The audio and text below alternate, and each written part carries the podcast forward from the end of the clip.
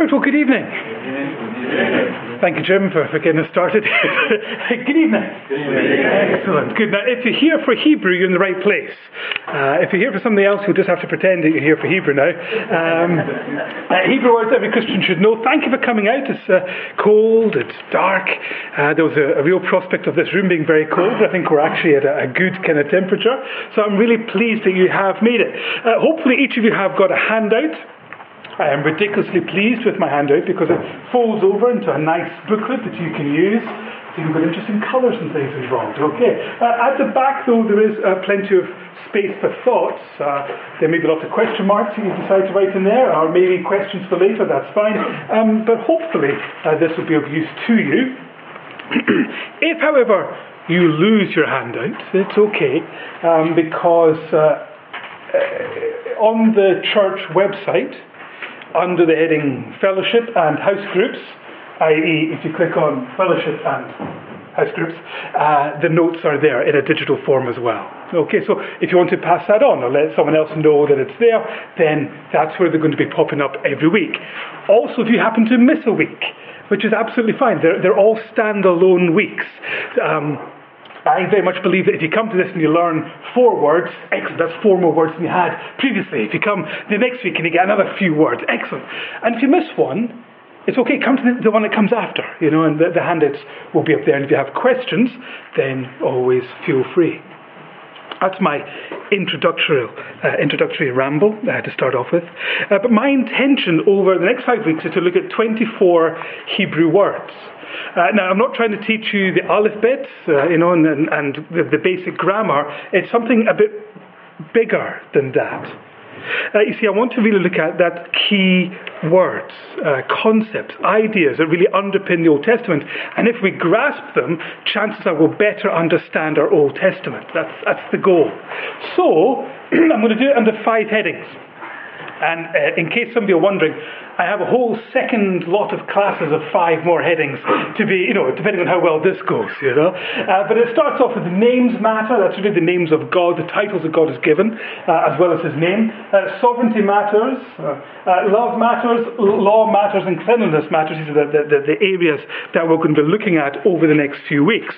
Uh, some of them um, are quite good to, to, you know, like the, the, titles and names you just kind of look throughout.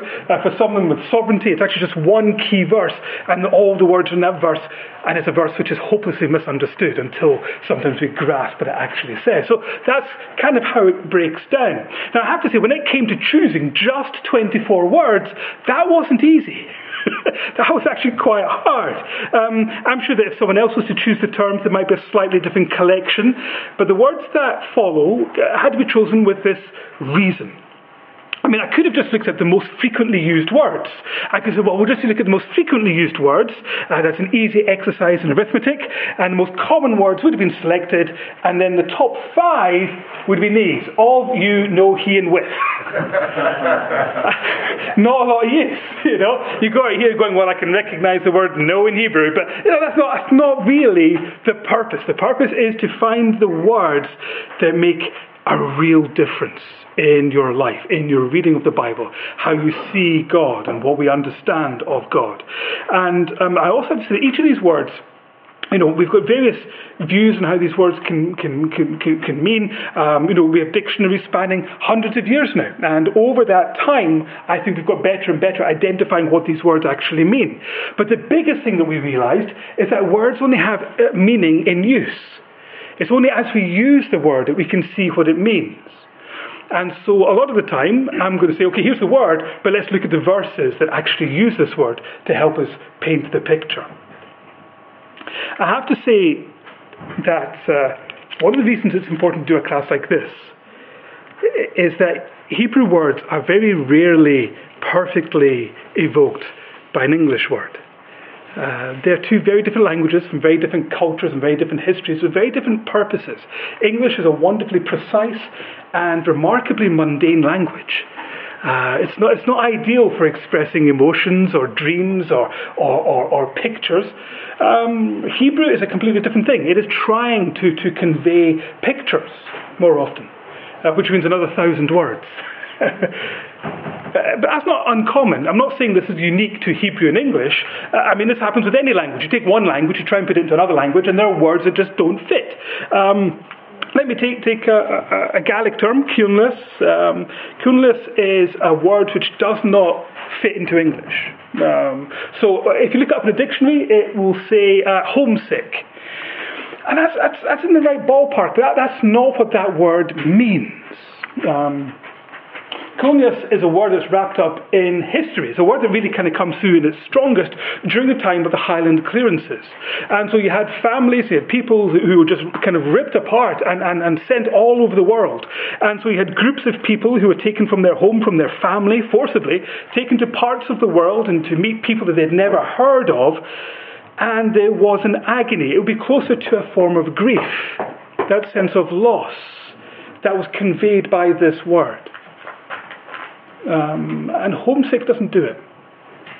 Uh, there's more to. I mean, there's, there's a sense of wishing to almost go back in time to a person you once were, as well as everything that has been lost. And so it doesn't really quite work to say homesick. Now, here's the interesting thing.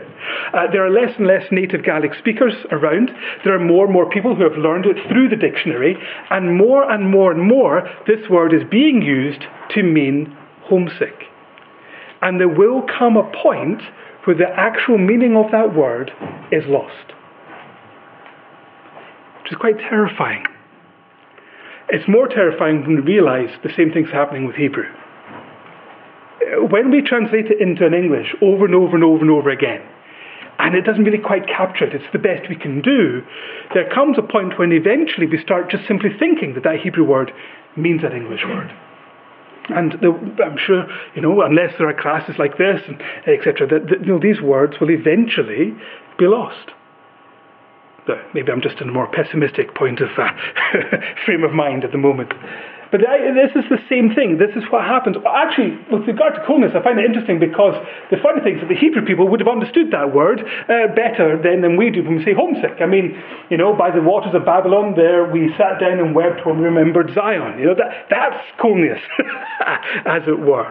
Uh, you know, that, that's that's what it means. Or, or in Hebrew, um, um, uh, it kind of perfectly sums it up. Um, you know, for example, here, a glad heart makes a cheerful face, but by sorrow of the heart, the spirit is crushed. They've got, that, they've got the same idea in Hebrew, uh, as it were, because of the, the, the experiences that they went through. Um, from Egypt to Babylon. They have the history to give rise to a word like that. So um, I find it interesting when we're dotting around languages, uh, but I find it more interesting to try and see ideas which are not translated over. Uh, now, as we go forward um, through the different classes, this will become more and more and more apparent. Uh, tonight, uh, we're going to be starting with something that I think is, is, is really important. We're going to be starting with the names of, and titles of God, which is remarkable. But every single one of them conveys a little bit more than we're able to convey in English. Just a little bit more. And it's not as simple as saying right and wrong. That's, that's not really it. It's more like, you know, seeing in black and white and then seeing in color, 4D, full experience, you know. Uh, it's not wrong, it's just there's, there's more to it. Uh, for example, my favorite example, I think I, I used uh, uh, uh, when, when, when commenting on this class uh, previously, um, one of my favorite words to describe this would be rakia. Now, rakia is the word uh, which we translate as firmament or sky. And I love this word because uh, the Hebrew word conveys a lot more than just that, but also in the context in Genesis, we get even more out of it. So it is fair to actually look at it in use right there and say that the word means uh, a, a precious metal that's been beaten to a perfect thinness and now awaits the hand of the master craftsman to begin his work in one word. And you can imagine the translators looking at each other and go, well, we just write down firmament? I just stick down firmament, that's fine. You know? Because it is talking about the sky. It's not wrong, it's just woefully small. And it has consequences. And so, for example, Rakia, when we're talking about this wonderful uh, creation, uh, uh, you know, it talks about the sky with a sort of emotive awe Uh, you know, when you see the, the work of the sky every single day, it's a new piece of art. And when you look at the, the stars of the sky, you know, without all the light pollution, when you see this carpet of stars, and you're amazed, and you realize that the very hand of God was involved.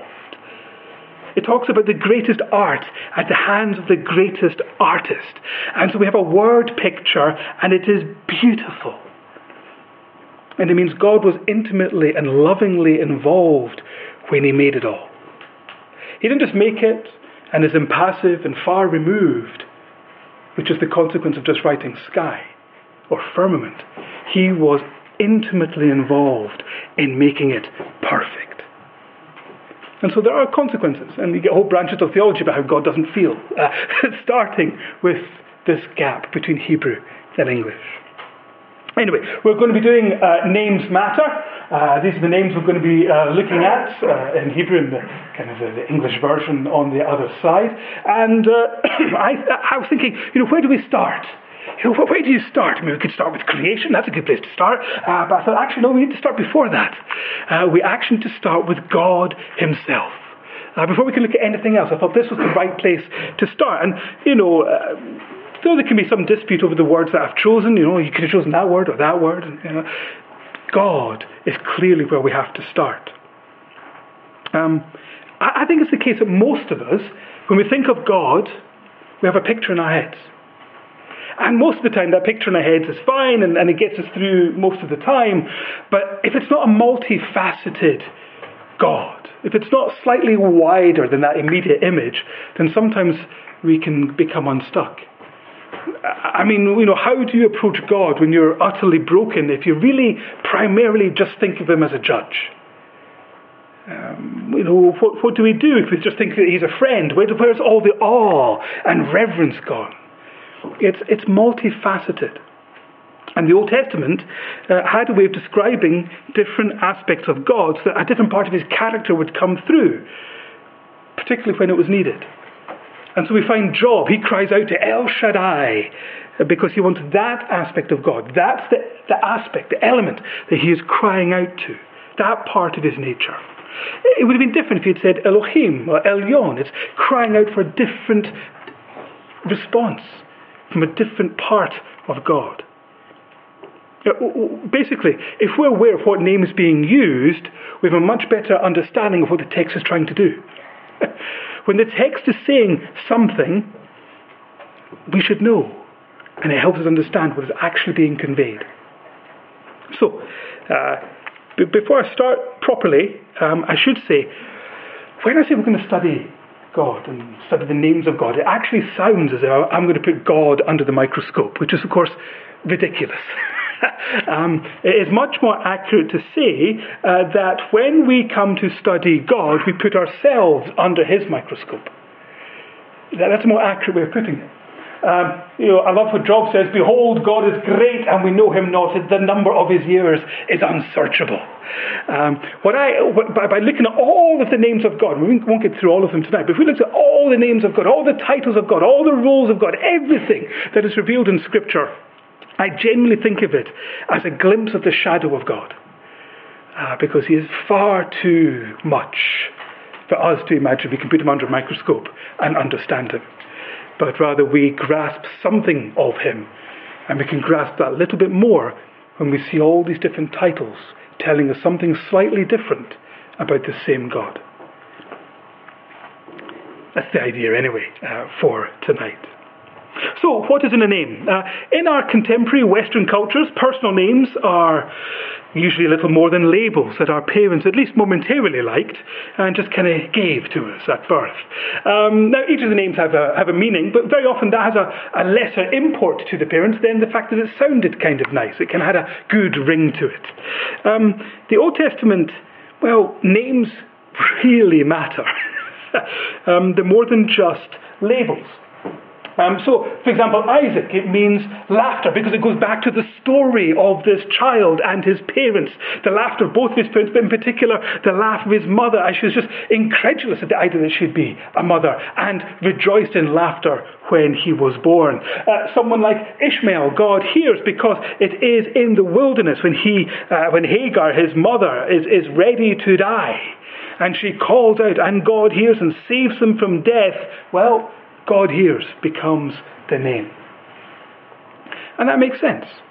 But even with human beings, the name cannot convey everything to do with this individual. It's just not possible. I mean, let's take Moses. It means drawn out. And that's a great start because uh, he was drawn out from the bulrushes, he was taken from the water, and that's great. But that doesn't really describe Moses. You know, this learned man, the, the shepherd, the leader, the legislator, the, the soldier and statement, this impulsive and yet meekest of men who spoke to God face to face as a friend and yet never entered into the promised land. None of that is conveyed in the name Moses. So, how could one name, no matter how wonderful, fully describe God? How could one noun, one title define him so fully as to incorporate all aspects of his character that humanity needed revealed? And so I think because of that problem, the Old Testament contains a number of titles, a number of roles, a number of names, a number of compound names for God, and each of them reveals something about him. And each of them come about from an interaction. Each of them have a backstory. Each of them have a way of us understanding what it is that they mean. So, we'll start. so, the first one I wanted to look at is uh, Elohim. Uh, Elohim, uh, it's a, strong word, an important word. Um, it's uh, fairly straightforward. Uh, the first part, uh, El, um, so we've got uh, El at the beginning. Um, El is in and of itself a word which occurs uh, 242 times in the Old Testament, El, just on its own, and it's used in a, in a variety of contexts. Now, the most common translation is God. The, one of the main problems we have is that it's a word that's used by all of the nations in the region. It's not specifying, you know, Yahweh, the God of gods, the, the, the God of the Israelites, the Hebrew people. It's just basically God, kind of how we use the term today. Uh, the word God uh, in our culture today does not immediately evoke uh, our God. Um, and so, uh, similarly here, El. One of the reasons um, that we ha- that we have is one of the reasons we have a slight difficulty with it is that it really literally just means mighty or strong one. Now we know that uh, because of the use of the term. Um, so um, here we go. Uh, ascribe to the Lord, we'll, we'll, get to that later on. Uh, mighty ones, ascribe to the Lord glory and strength. It's just simply saying uh, those who are strong. Uh, your sons and your daughters shall be given to another people, while your eyes look on and fail with longing for them all day long, but you will be helpless. In Hebrew, literally, it says there'll be no El in your hand, no strength uh, in your, or might in your hand. Um, there's plenty of other examples of El, which basically meaning human strength. Uh, it can be strong people. Uh, we can have strong trees. we can even have it describing idols. Uh, but when it is used of God, it is, emphasizes his, his dominance, his strength, his power over creation, but particularly mankind. And the wonderful thing is that it provides the believer a great confidence because uh, when we say, you know, uh, where's my aid going to come from? Well, here's El, the mighty one, coming to the rescue. Uh, so he is the El of Israel who gives strength and might to the people. Literally, it's, uh, he is the El who gives El to the people. Uh, uh, so that's El, and then that brings us to our first word, Elohim. Uh, Elohim itself is used 2,601 times, so it's an incredibly common word. And there is something of a thought gap. Um, this is what I'm trying to talk about earlier on, when the word conveys a little bit more than what we translate. Excuse me. So, uh, in the beginning, God created the heavens and the earth. The first use of it, uh, we have Elohim used there. Uh, in the beginning, God. And it kind of falls down a wee bit there. Um, I mean, why not just use El if you just wanted to convey God. Uh, Elohim is a little bit more. Elohim, um, in fact, Elohim is actually used 35 times in chapters 1 and chapters 2 in Genesis. And it's because this mighty of mighty ones is on the move. You see, Elohim uh, is the pluralization of El. Uh, but that's really used as a superlative. So what I mean is, Elohim means the El of Els. or God squared, if you wish.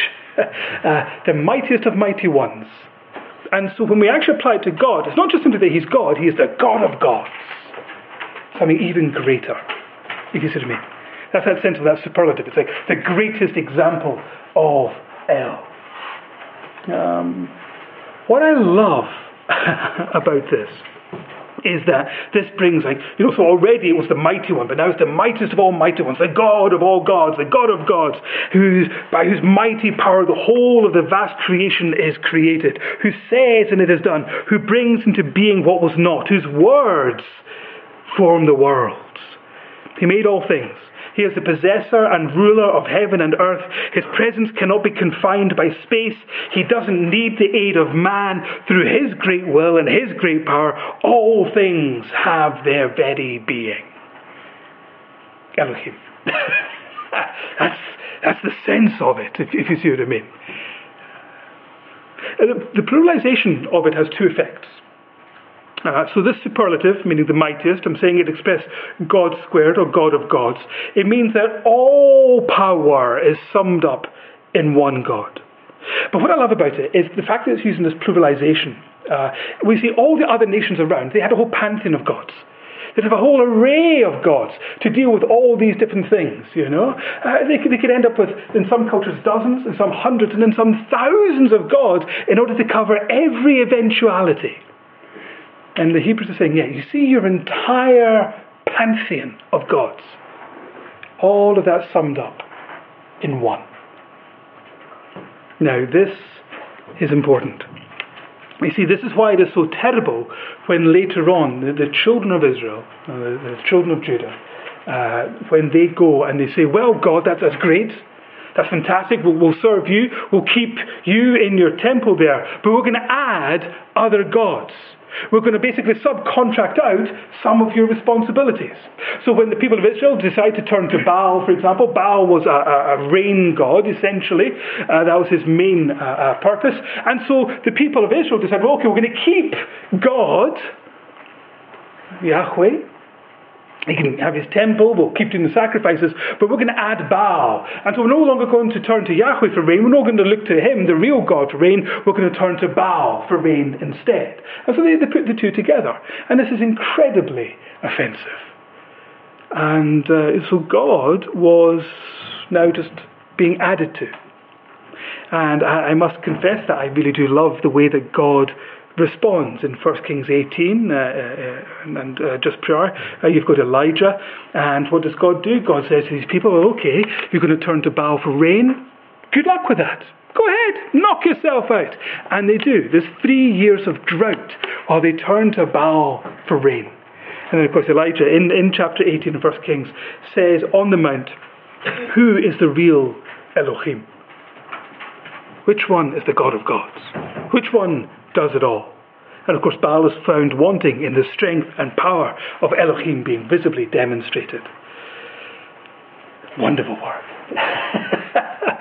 and it conveys so much. And for us, it means we can't have other idols in our life. We can't say, well, I'm going to trust God for A, B, and C, but, you know, we're going to subcontract out the rest. It's not how it works. In terms of application, for us today, it is also particularly important to note that because of his incomparable might and power, all of his promises are secure. It's not just that he means well, but he has got the power to deliver on what he says. Uh, so the covenant that he makes with us, the promises that he has made to us, they are going to come true because there is nothing and no one that can stop him. That's the great wonder of having Elohim, this God of gods.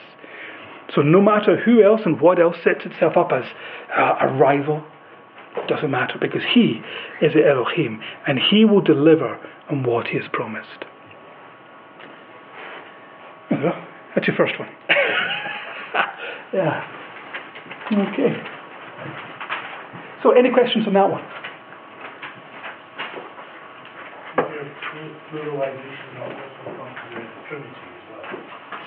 Um, I don't think that the Trinity was in the mindset of the original writers. I think that as we look back on it, we can see something of that. Uh, you know, when God is saying, uh, when He talks about us and, and, and things in, in that context. Yes, yeah.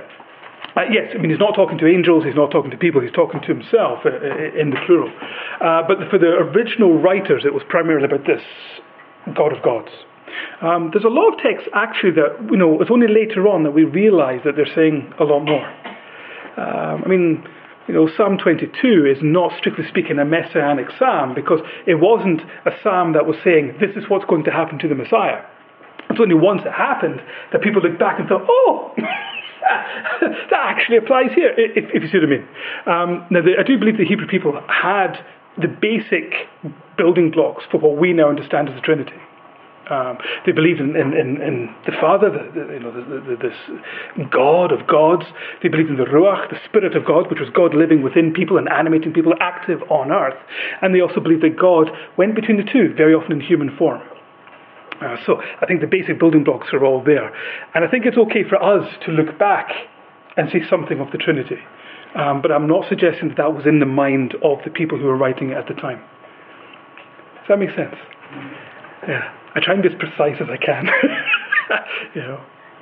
Uh, okay, um, well, uh, that, that's the first one, uh, um, Elohim. I thought I'd start off with one that was relatively non controversial, just you know, quite nice. I'm glad you're sitting down for the next one, though, because the next one is El Shaddai. Um, now, uh, El Shaddai it, it very often is translated as God Almighty. Now, why would that be a problem? Based on what I've just been saying about the previous one. uh, well, basically, El means mighty, uh, um, um, and, and uh, Elohim, you know, the mightiest of mighty ones. If you wanted to convey God Almighty, we would just use Elohim. We just use, or, or El. And what happens with El Shaddai, if we translate it as God Almighty, the Shaddai bit just disappears. Just keeping the El bit. And so that is a bit of a problem that one of the words which is there to reveal who God is can sometimes just disappear. So I'm glad you're sitting down because this one is fun. uh, while some names like the one rendered God, uh, I was talking about a thought gap there. You know, that Elohim just is a little bit more, uh, as it were um, you know, the might and the power, etc. Uh, there are other terms that do disappear in the translation, and I see this here. So this term El Shaddai is used 46 times, uh, either as a strict compound or in relation to it. So the El of Shaddai can sometimes be used, um, and primarily we see it in the books of Genesis six times, and in the book of Job with 13 times. Just in the book of Job, it is used. And it's important because when they're crying out to El Shaddai, they're crying out to something which is different to Elohim. When you cry out to Elohim, it's, it's to do with his power and his uh, omnipotence and his greatness. El Shaddai is different to that. Um, could somebody here actually read uh, a text out for me? Um, if you've got a Bible with you, could you turn to Genesis 17, verse 1? Now, I'll put it up in a minute because I'll be interested to hear what you've got. So that's uh, Genesis 17, verse 1. When Abram was 99 years old, the Lord appeared to Abram and said to him, I am God Almighty. Walk before me and be blameless. Great, so there's a really good example of what I'm talking about. El Shaddai, in this case, has been changed to be God Almighty. And that actually radically alters how we read that text. Now, now, hopefully, by the end of this bit on this name, you'll see why that is. Um, so it's more than a, uh, thought gap. As I said, there we go. Uh, this is the idea God Almighty, um, the, the, the, translation there. Uh, one of the main problems that we have, one of the main reasons that we don't translate it, is because Shaddai comes from the, the, the Shaddai, meaning breast. Uh, now, this is actually best seen uh, in Genesis 49:25, you've got a, a parallel uh, statement here. Um, so a similar idea of thought. But the God, uh, that's El, of your father, who will help you by the Shaddai, who will bless you with the blessings of heaven above, blessings of the deep that crouches beneath, blessing of the breasts, Shaddai, and of the woman. It's a parallel statement. The two words are supposed to have a resonance with each other. Um, now, the God of the breasts uh, is, I suppose, a literal rendering. It's not quite how we understand it. Uh, I suppose that's a very literal sense. But that's not to be understood in a 21st century sexualization. That, that, that's not what's going on here. It's rather in the context of a nursing mother, the actual purpose uh, of the breast. In other words, we have an iconic description of one of the most vehement loves. The mother who is there as protector of the most vulnerable and a provider of everything that that little one needs. Uh, one of the reasons it became an issue is there is something of the feminine there, you may have noticed, and it's used in the title for God. Um, actually, an awful lot of the feminine uh, aspects when it comes to God have been uh, removed, uh, to, to, be fair. Um, so, for example, there's this whole thing about the mercy of the womb. Um, see. So have mercy on me, O God, according to your steadfast love, according to your abundant mercy, blot out my transgressions. That's how Psalm 51 verse 1 is very often rendered. More literally, it should say, bend down to me, O God of gods, because that's uh, Elohim. Uh, out of your unbreakable love, that's uh, the, the chesed, this is incredible love of God, out of your abundant compassion of the womb, erase my rebellion.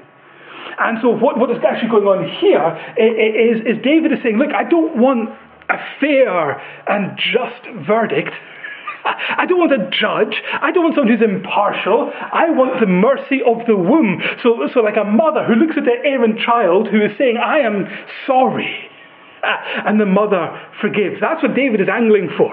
He doesn't want fairness. He's guilty of the most unspeakably awful crimes. And so he comes to God not as the mighty God, not as the judge. He comes to him with this idea of the mercy of the womb. It's really important. but an awful lot of those kinds of terms uh, were uh, removed. Um, later, Greek translators in particular had a very different view of women, um, and so there's an awful lot of these texts that have been uh, changed. However, we've got to bear in mind that from the very beginning, man and woman were made in the image of God, Genesis 1 uh, 27, uh, meaning that there is something in the feminine, uh, in humanity, that can shed light on the nature of God. And to be fair, equating God with a nursing mother is something that God does.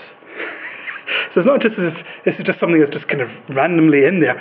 God Himself does that in um, Isaiah 49, verse 15. Um, yeah, uh, phew. uh, so yeah, in Isaiah 49 verse 15, he himself uh, takes that example of being the breastfeeding mother and trying to show how there's a depth of relationship there. You know that he could not possibly forget them, you know, just like the, the, the mother.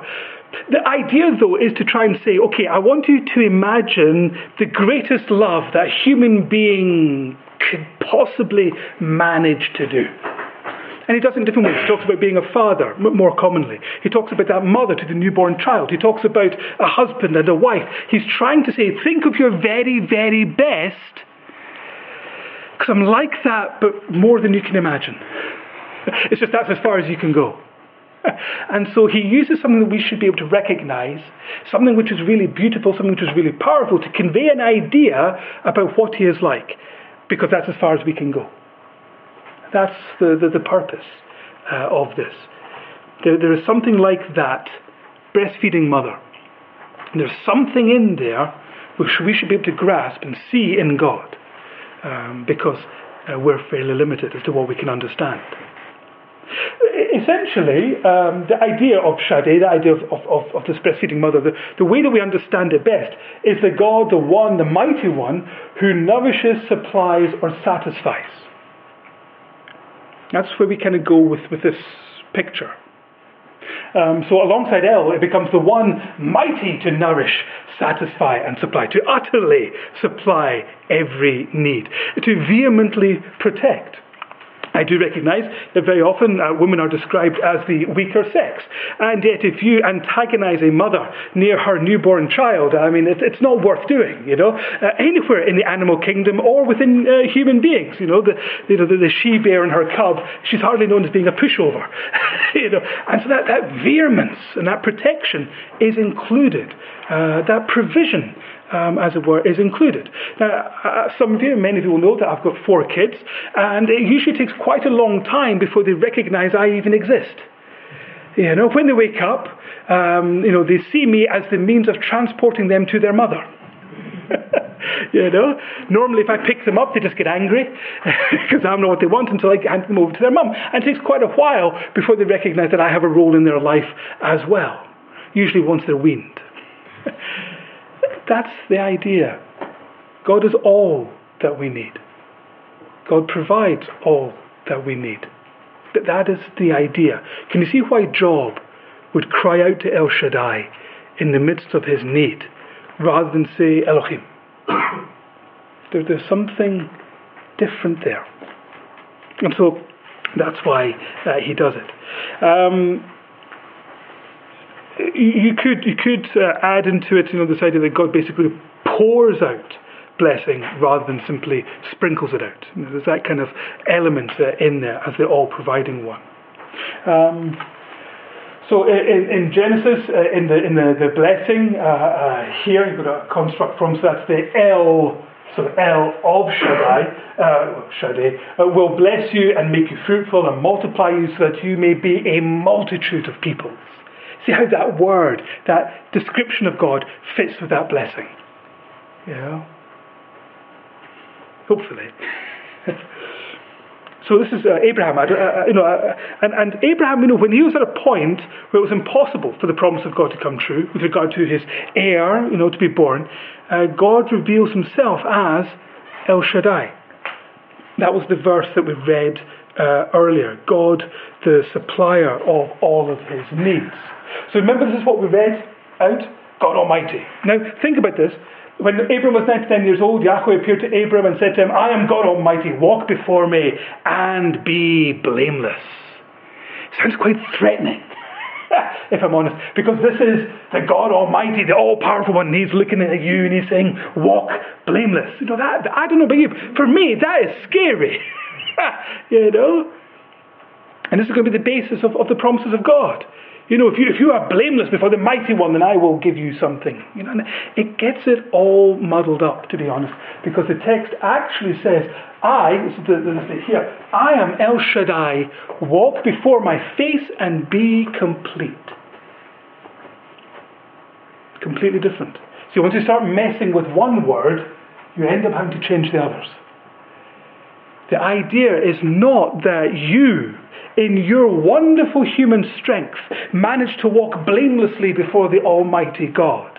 The idea is that the El Shaddai, when you walk before his face, when you're walking with him, you find that he makes you complete. That's why this stuff matters.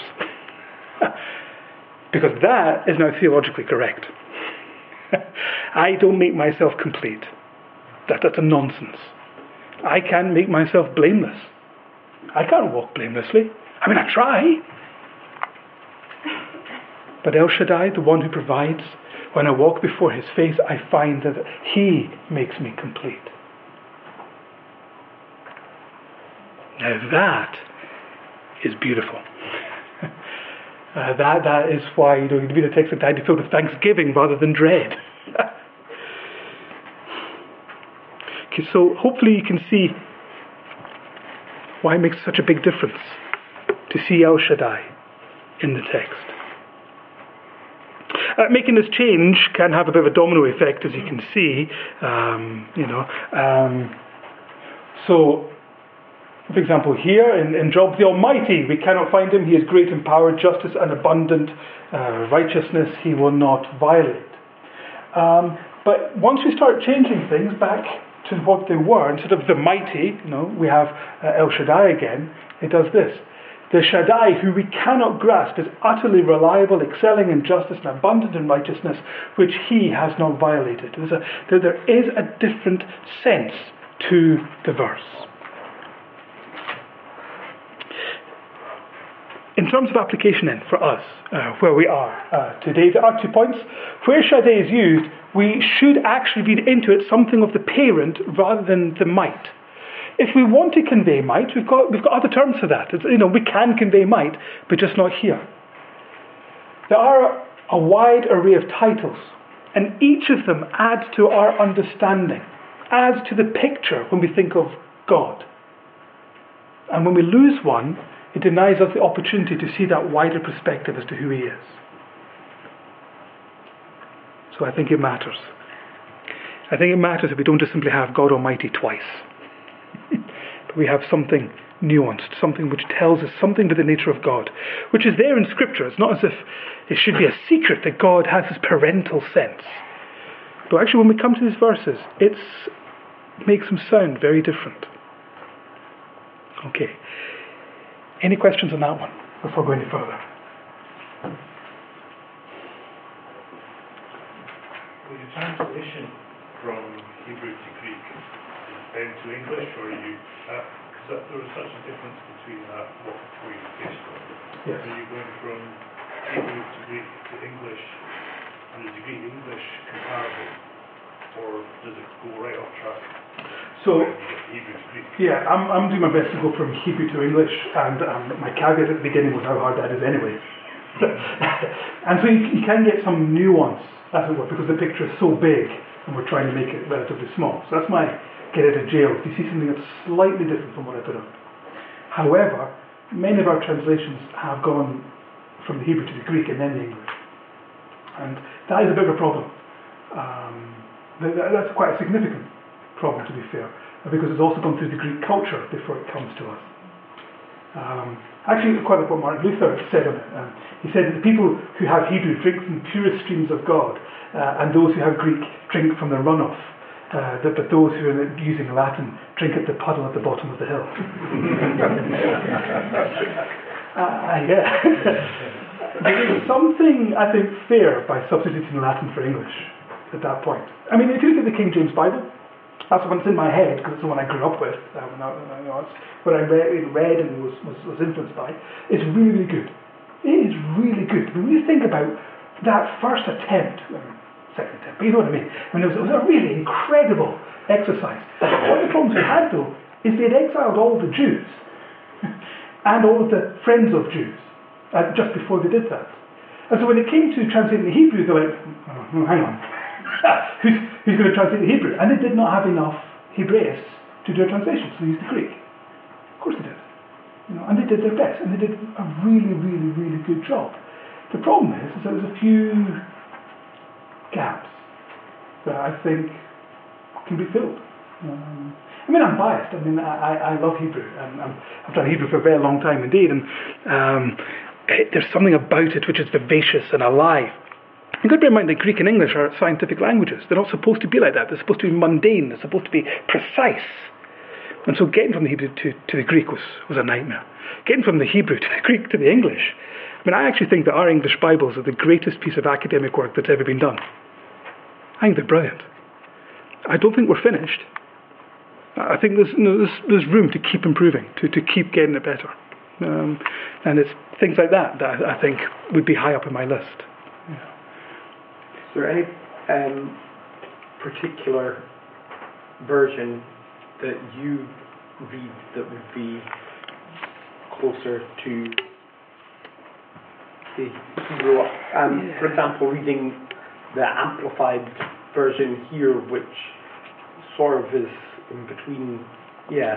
Yeah. I mean, if I'm honest, if you were to translate it properly, you need a wheelbarrow to carry your Old Testament, you know, because it'd be enormous, you know. I think that now we're in a digital age, it is actually far more possible to do something.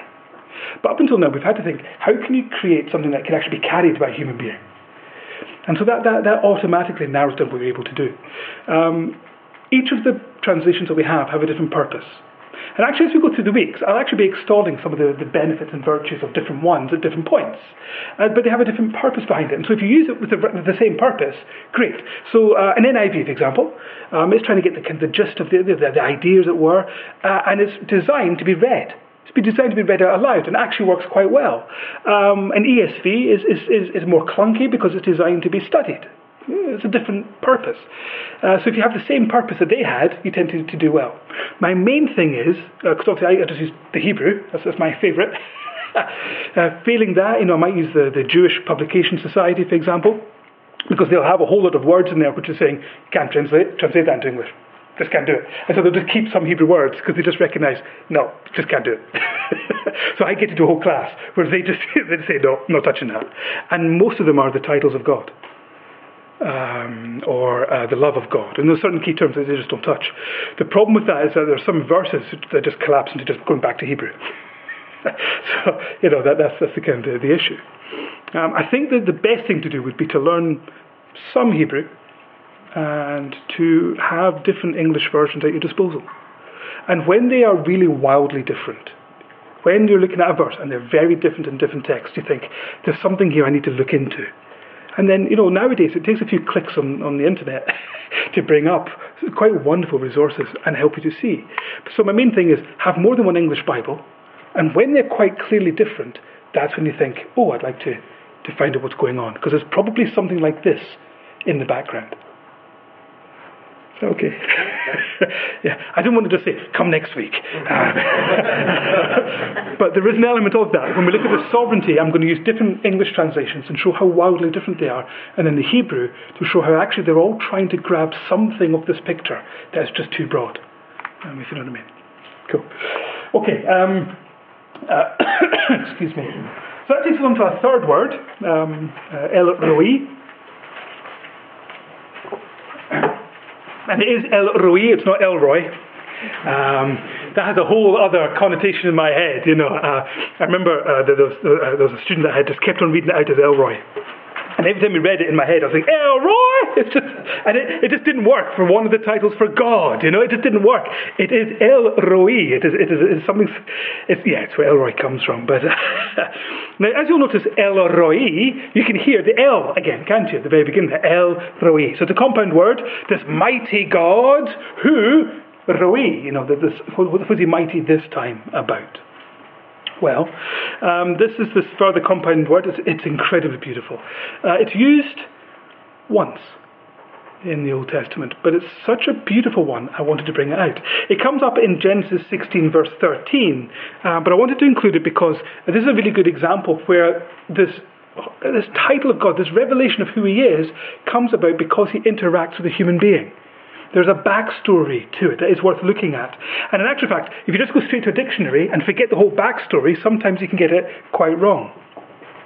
I mean, when we've got terms like Elohim or El Shaddai, they occur so frequently and in relationship and acts of God, um, you know, sometimes we forget uh, what, what's, what's really going on behind the term. Um, each of these words uh, has a, a, a meaning. Okay. So here, we go, uh, Genesis 16, verse 13. So she, that, that Hagar, called the name of the Lord who spoke to her, You are a God of seeing, El Roi. For she said, Truly here I have seen him who looks after me. Now she says this uh, following what is a rather ghastly story. Uh, the backstory essentially is that there's this childless couple, Abram and Sarai, who, on the insistence of the wife, adopt what was a normal common local custom of having a surrogate mother. In this case, uh, Hagar. And Hagar was to provide the heir for Abram. Now, the custom of the time would require that the surrogate place her head on the lap of the adoptive mother whilst intercourse took place, and it essentially dehumanized her to the status of a child incubator. Uh, although in this case, and I'm sure it wasn't a unique occurrence, once the baby was conceived, there was a bit of tension between the wife and the surrogate, and for Hagar, it resulted in the pregnant woman fleeing jealous Sarah uh, and residing alone in the desert, uh, expecting to die. It's while she's in the desert that God comes to her, proving to her that she's not been abandoned. It's in this context that this wonderful hope is provided in promises about her future and that of her descendants. And so the passage concludes with this remarkable insight into the nature of God. For having met with God, Hagar declares him to be El Roi. Now, if you look up El Roi in a dictionary, particularly one of the older ones, uh, not, not so much the ones of the last five years or so, but some of the older ones, um, they tend to just take this word and divorce it from the context, from the narrative. And we're simply told um, El Roi, the, the, mighty one, the God who sees, or sees everything, if you think of the, the mighty sense to it. Um, that's, that's not wrong. The problem is that that's only half of the picture.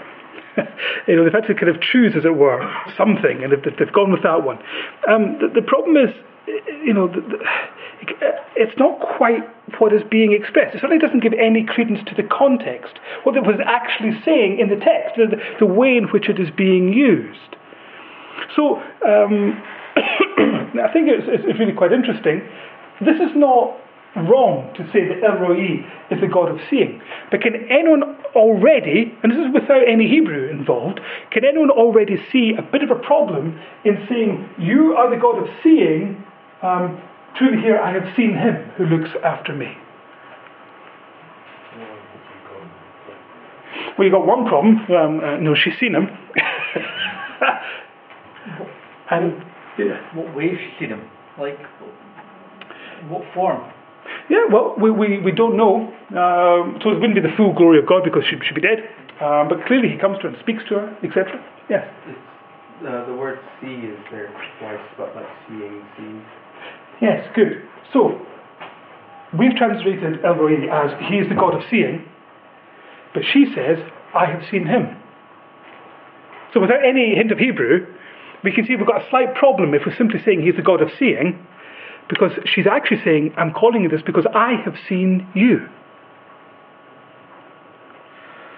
It's not that way, it's that way. That's without any Hebrew being, being involved. We can just see, just clearly from the English, there is something more going on. So, um, actual fact, we don't have to infer too much. Um, you know, as I said, for truly I have seen the back of him who sees after me. Now bear in mind, we've got this term in use, uh, as it were. The Hebrew has a causal ki at this point, so that's the, the for um, there. I mean, the title is to express the idea that Hagar saw God. In other words, you are called this for or because I have this, if you see what I mean. So there's, there's a link between the name and, and the action, as it were. Um, also, she, she, actually, she actually says, I've seen the back of God. Literally, that's what she says. Uh, which is important in the context of you know seeing God and living. This is kind of what the, the, I suppose Moses is a good example of that. You know, he sees the back of God, and the idea is that you couldn't take uh, a glimpse of the full glory of God with a sort of a, a, a much a smaller amount, so that you are actually able to see and live. The idea of seeing the back of God rather than uh, the full glory of God. But you've also got to bear in mind she calls the place Bir Laharoi, uh, which literally means, and it says, the well where I saw God and lived. So the context alone tells us that it's probably not enough to see this term as the God who sees. They already knew he was the God who sees. they already knew that he was the God that sees everything. And she doesn't need to come up with a title to convey, wow, you're the God who sees everything. I mean, they know that already. She's saying, wow, because every other time we have roi, it is something that has been seen, not something which is seeing. The effect, sorry, the effect is not to say he is the God who sees, but this rather incredible thing. He is the God who sees, but he is also the God who is willing to be seen. That's the import of the context. That's why she calls the, the you know the, the place what she calls it. That's why she says, "I'll call you El Roi because I have seen you." and so, uh, very often in Hebrew, you've got a double meaning in, in words. I know that we pride ourselves. You know, when we get like a double meaning in a sentence, we're quite chuffed at that, we? We're like, "Yeah, that's got two meanings in there." And the Hebrews do that like with most words, and very often it's to convey both. But the primary sense of this is the awe and wonder at the idea that God would be willing to be seen. And that sets up a whole idea of a God who's willing to be found. A God who says, Seek me and I will be found. You know, that is the, the, the, the sense of this. You know, when it comes to applying it into our own lives, uh, you know, there is the sense that this is the God who is willing to be seen. A God who is willing for us to come to Him and to find Him. You know, incredible. And, and that's the import of this word. And I think it's really important for us to recognize that. Uh, and to be fair, you probably didn't need any Hebrew there. You know, I was trying to show from the context alone, we should see in actual fact there's a lot more going on uh, than, well, shall I say, meets the eye. Um, I'd better keep going though, uh, sadly, uh, to the one we should have all been waiting for, um, uh, uh, as it were, the name of God Himself. Now, um, Yahweh. Um, this is an interesting one.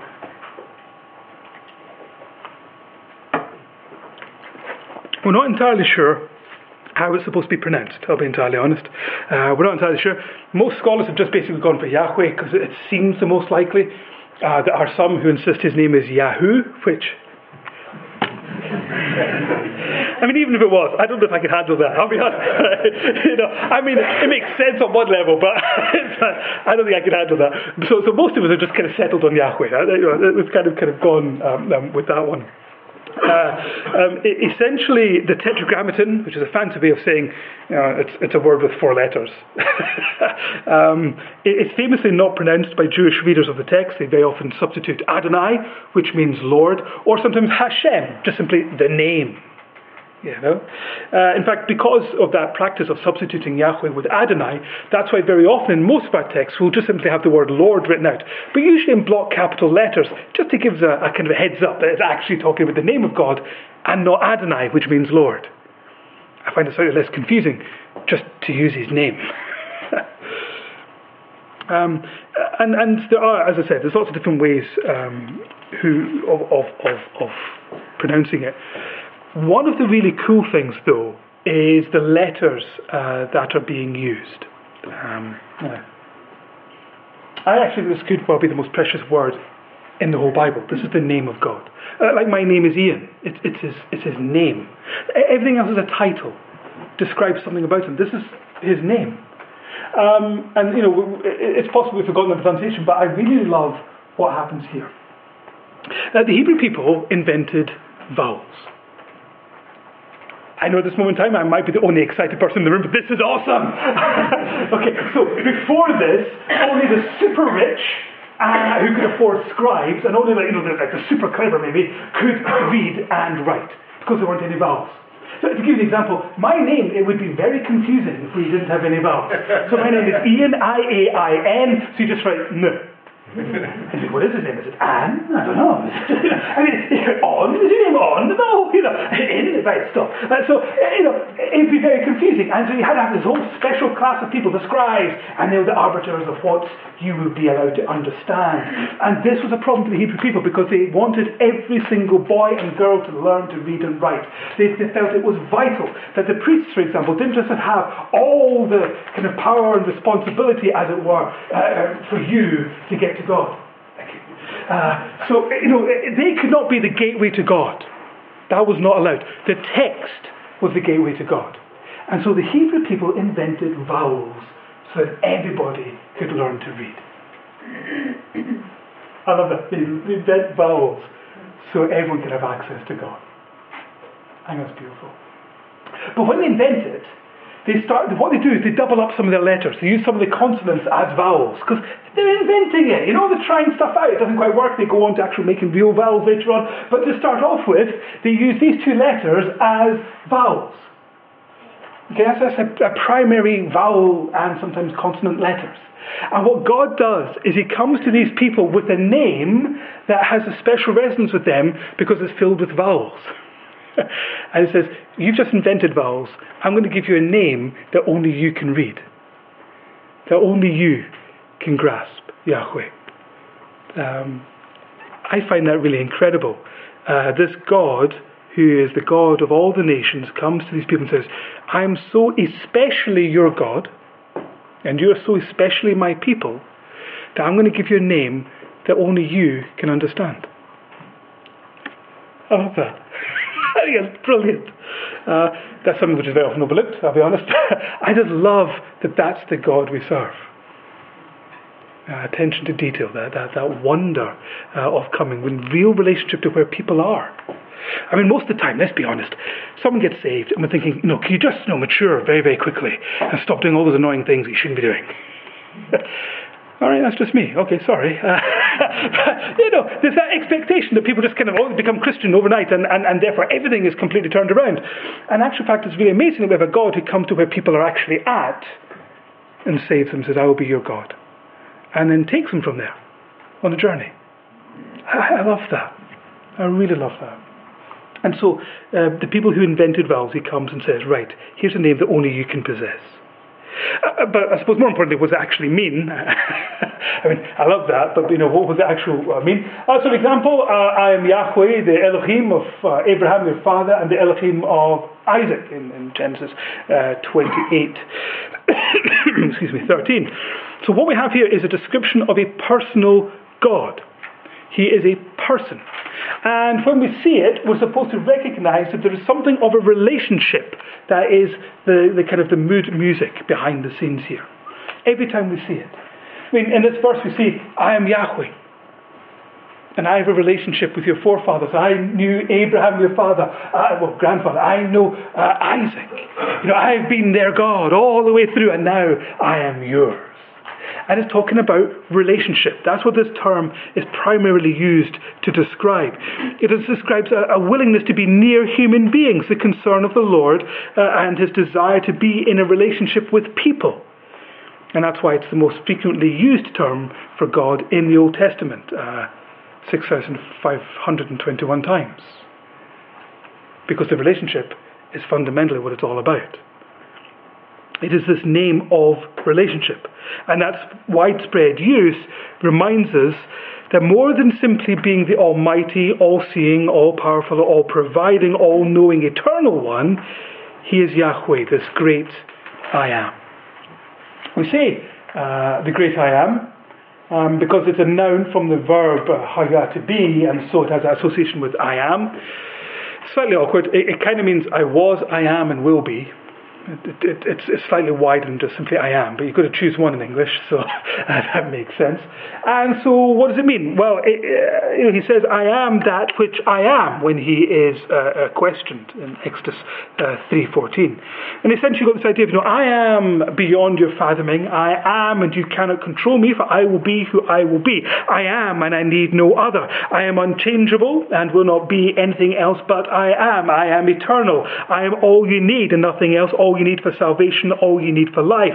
I am faithful and can be no less. I am God. And an awful lot more. Uh, you know, uh, this is actually uh, important for the New Testament, as most of you will, probably be aware. You know, there are people who, who claim that Jesus never claimed to be God and they've fundamentally misunderstood pretty much most of what he says. And I think it comes to the fore when he uses the great I am statements. Um, you know, when he uses I am for himself, and you can see, judging from the reaction of everybody else, they understood what he was getting at. Uh, so, uh, John 8, 58 to 9, Jesus said to him, Truly, truly, I say to you, before Abraham was, I am. And the response?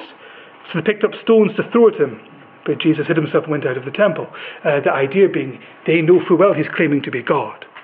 And so they seek to execute him. Uh, you know, they pick up stones, they seek his death, and in the end, they will see him crucified for blasphemy. Because when on trial, Jesus uses I am again for himself, and the response is to place him on a charge of blasphemy for equating himself with God. I mean, his hearers got it, as it were. They understood that when Jesus claimed to be I am, he's claiming divinity. He is claiming to be the one who met with Abraham, Isaac, and Jacob, the one who goes face to face with Moses, who speaks to David and Elijah and many others. Now, this uh, actually really matters. Uh, so the, the, way I like to, to, illustrate this is using Psalm 19. Um, I love this psalm. I really love this psalm. Uh, any of you who know me reasonably well will have had this explained to you eventually because I love this psalm. Most of us probably have a psalm that has a certain resonance with us and think of it maybe, I don't know, as as our psalm or my psalm, or you know, if we can have that that, that, that sort of a, a approach. It may be that it changes over time, but for me, this is the psalm that resonates most with me because it really tries to, it really does manage to convey what I try and do with my life. So, uh, I want to compare verses 1 to 6 with verses 7 to 14. Let me see. Yeah. So verses 1 to 6, could someone just read out verse 1? What a glorious verse. So Psalm 19, verse 1. Absolutely magnificent text. The heavens declare the glory of God, and the sky above proclaims his handiwork. Great, thank you. Now, just so you know, at this point we've got the word El. Now, remember this, that, that generic word just kind of means mighty one or, or God, you know, at a push. And so what we have there in verse 1 uh, and for the opening uh, verses is essentially this idea that there is a God. He's created the heavens and they're magnificent, they're, they're wonderful. But if the psalm ended on that, it'd actually be quite bleak. Because it's saying that there is a God. Good luck with that. you can't know him. You don't know what he wants from you. You don't know if you can ever actually know him or interact with him or any real sense. It's just that there is a God out there. El. So, as magnificent as creation is, telling you that there is a God, it falls woefully short. And then it changes. The Torah of Yahweh is perfect. Now, I know we say the law of the Lord is perfect. Again, it kind of loses the uh, impact, but that Lord should be in block capital letters. That little nudge to you to say this is actually the name of God. And what actually happens here is it says, through the word of God, I know we translate it as law, but it actually says Torah. That means the first five books of the Bible. That means when the psalmist is writing down, that is his entire Bible at that point. He's saying, because of the Bible, it changes everything. Instead of El, this unknown God, we have Yahweh. Someone who can be known, someone that we can be in relationship with. The Bible tells us who He is. And it opens up a relationship, or at least a possibility of a relationship, with this person. That's the impact of changing the name. I find that amazing. Just with that change from El to Yahweh changes everything. You know, looking at creation, telling us there's a God, great. He's powerful, he's mighty, that's wonderful. He's able to do beautiful things, that's fantastic. I open up my Bible and I discover who he actually is. And there are no words to that. And the psalm tries, sweeter than honey, you know, more precious than the most precious of gold, and it tries its best. I find that just magnificent.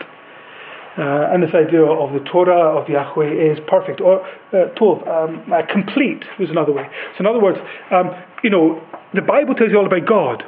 You're not going to get any more information beyond that. It's not like, well, the Bible's a good source, but let's look at some other sources too. That's not what it says. It says it is utterly complete. Uh, everything that you could possibly know is here in this book. It is complete. And oddly enough, if you add to it, you've now made it less complete. Wonderful. I love that song. Uh, and, and there's something about that. I, I think that, that, that's what I'm trying to do in my life, is to take you know, this idea of the Word of God and to let people see who He is. There's a possibility of relationship. Absolutely magnificent. But I've got enough time for a fifth word. I'll just cram in one last one at the end. Uh, and we're using uh, Yahweh again, but this time in a compound uh, Yahweh Sabaoth.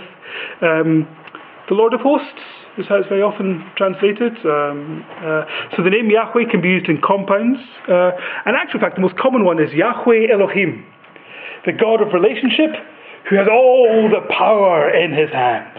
You know, and they put the two together. That's the most common compound, Yahweh Elohim. But um, this one is worth including. Uh, it's usually uh, used um, very often uh, when we have God in the role of a warrior, and the Lord of Hosts, this kind of idea.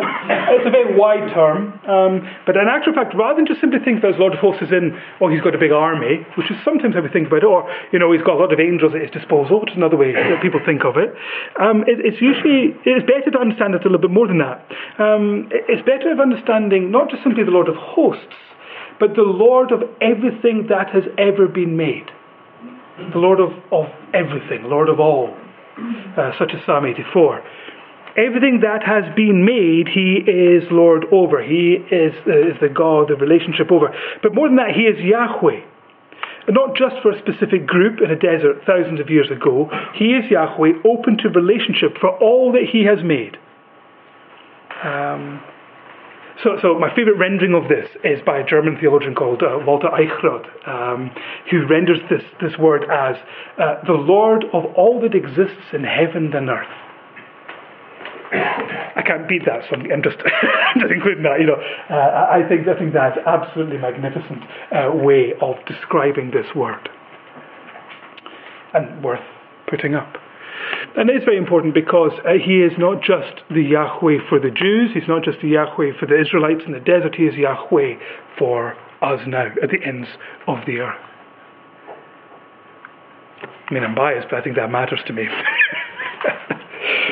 so, um, a conclusion and some homework, possibly. Uh, we'll see. We'll see how we get through. So, let's apply some of this.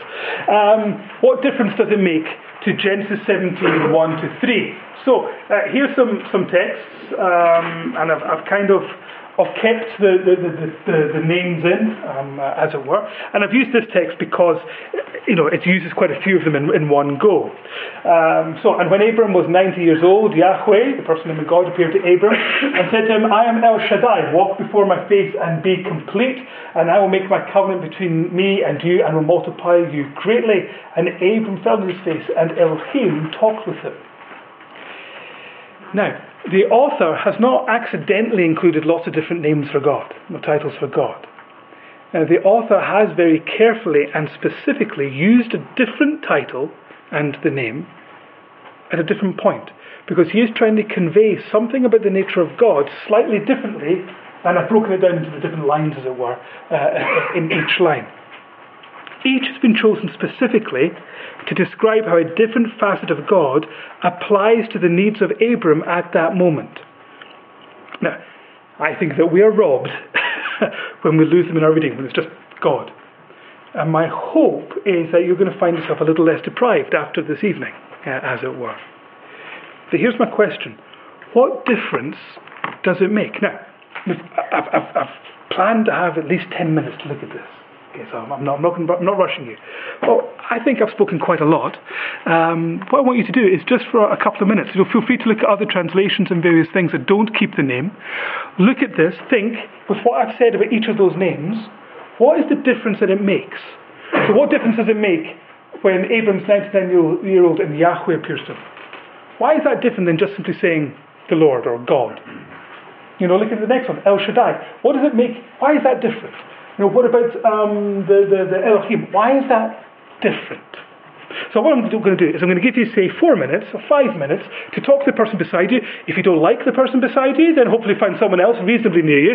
Uh, not too big a group, so you all have a turn. And genuinely think it through. Think of what I've been saying about these terms and how that changes what you read. So say five minutes. Okay, over to you. Okay, so that, that was five minutes. It goes past and, and, and I'm, I, to be fair, I'm perfectly happy staying here for a very long time indeed. You know, I do have a key to lock up, and uh, you know, we're talking Hebrew, so I'm very, very happy. However, for the rest of you, I'll call you to order, as it were. So, uh, let's start with the first one. And when Abram was 99 years old, Yahweh appeared to Abram. What difference does it make by, by, by including the name of God?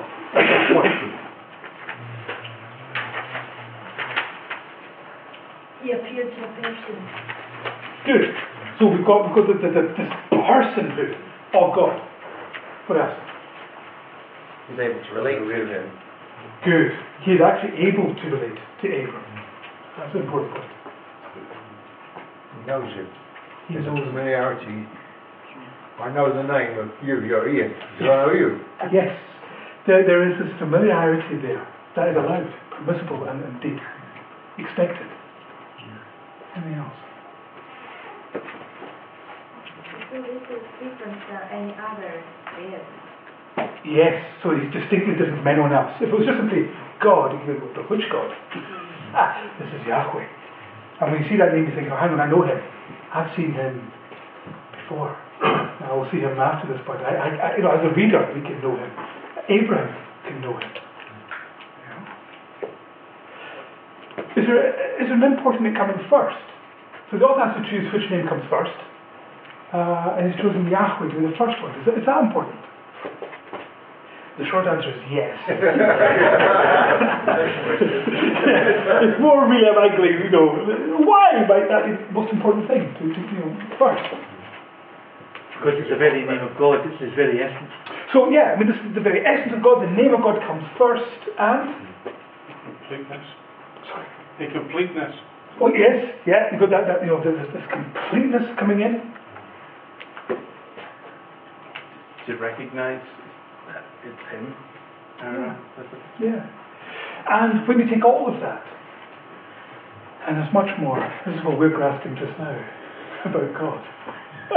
but when you take all of that, one of the main things that comes first is this idea of this is a God who wants a relationship. Everything that comes after this is because God has decided he is going to have a relationship with Abram. Every promise, everything that happens after this is because he comes as Yahweh. He doesn't just simply come as the mighty one, he comes as the God of relationship, as a person, as a knowable person. And that comes first. It always comes first. You look at the Ten Commandments. What comes first? I am Yahweh. That's at the very beginning. And then it continues. I am the one that rescued you. so who is he? This is who he is. This is what he's done. You know, he is Yahweh, and his relationship is the one who has rescued you. You know, that's where we start. We start with him. We start with the relationship, and everything else flows from there. Same with us. See him. Be in a relationship with him, and everything else flows from there. That's the first one. Uh, what about this one? I am El Shaddai. I know I, I slightly ruined that for you by going into it already, but uh, you can show that you're paying attention at the very least. what is the import in using El Shaddai there?